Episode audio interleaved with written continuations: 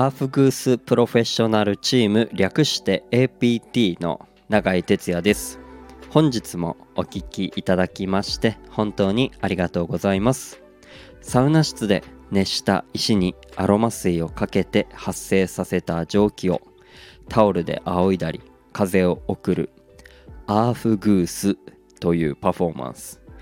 日本では熱波師と呼ばれておりますが、えー、そんな仕事をしております。この配信ではサウナロウリュアーフグースの話を、えー、私永井哲也が自由気ままにおしゃべりしておりますのでよかったらお付き合いください。あの11月に入ってまあ少しずつこう肌寒くなってきてですね。でよりこうサウナに入りたいなっていうあの気持ちもよくこう高まることが多くなってきたんですがなんかこういう時期まあ冬が近づいて、まあ、まさにこう冬になっていくこのタイミングってなんかすごい乾燥するのを実感してですねで僕結構その肌とかもやっぱこう乾燥しやすいというか、まあ、サウナ入った後はより多分乾燥してるんだと思うんですけど最近なんか本当にいよいよ肌ケアとかあのちゃんとやらないとやばいなって思っていて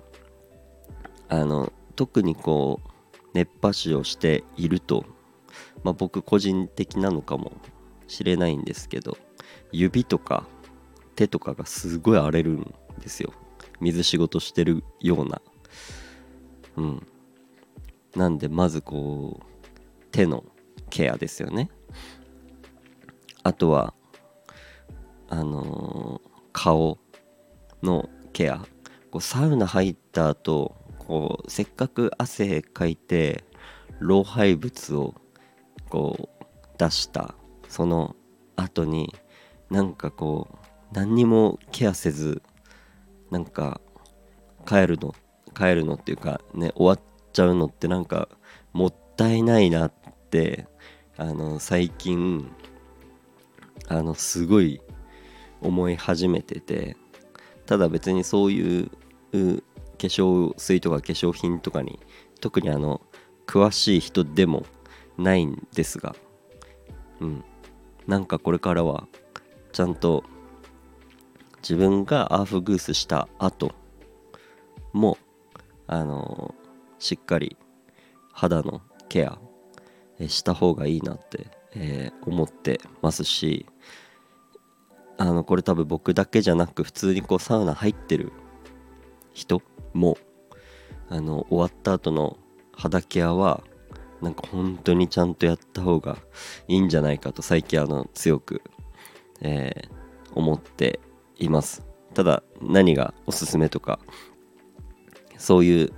知識はないんですがあの男性でもサウナ終わった後の肌ケアは大事だっていうあの布教活動をあの少しずつ、えー、やっていこうかなと思っています、まあ、まずは自分から。まずはハンドクリーム。あとは顔であれば化粧水とか。なんかそういうのちゃんと、えー、やっていこうと思いました、えー、僕も30を超えまして。うん。なんかもう少しこう自分の年齢に抗いたい。なっていうのも ありますんで。うん。あのよりねこうサウナ入った後のそのサウナ入ってる人の肌があの綺麗だとかなんかそういうのって結構説得力増したりするんじゃないかと、えー、思っているのでそれが結果的に、えー、こうサウナに入りたい人を増やしたり増えたりなんかこうそういうのにつながるかもしれないのでなんかそういう意味では自分のこうなんか実体験をこう使って肌にいいんだっていうのを、えー、布教する、えー、熱波師に、えー、少しずつ なっていこうかなと、えふと思いました。まあそれよりもやっぱ自分の肌をちゃんといたわろうっていう気持ちになりましたんであの本当にサウナ好きの方サウナよく入ったりする方あのもちろん女性の方とかはねあのきっともうすでにしっかり肌ケア、えー、してらっしゃる方がほとんどなんじゃないかなと思いますが意外と男性ってそういうのやってない人多いと思うので是非あの男性のサウナーの方もそういうちょっとお肌の面あの気をつけながら、えー、いいサウナ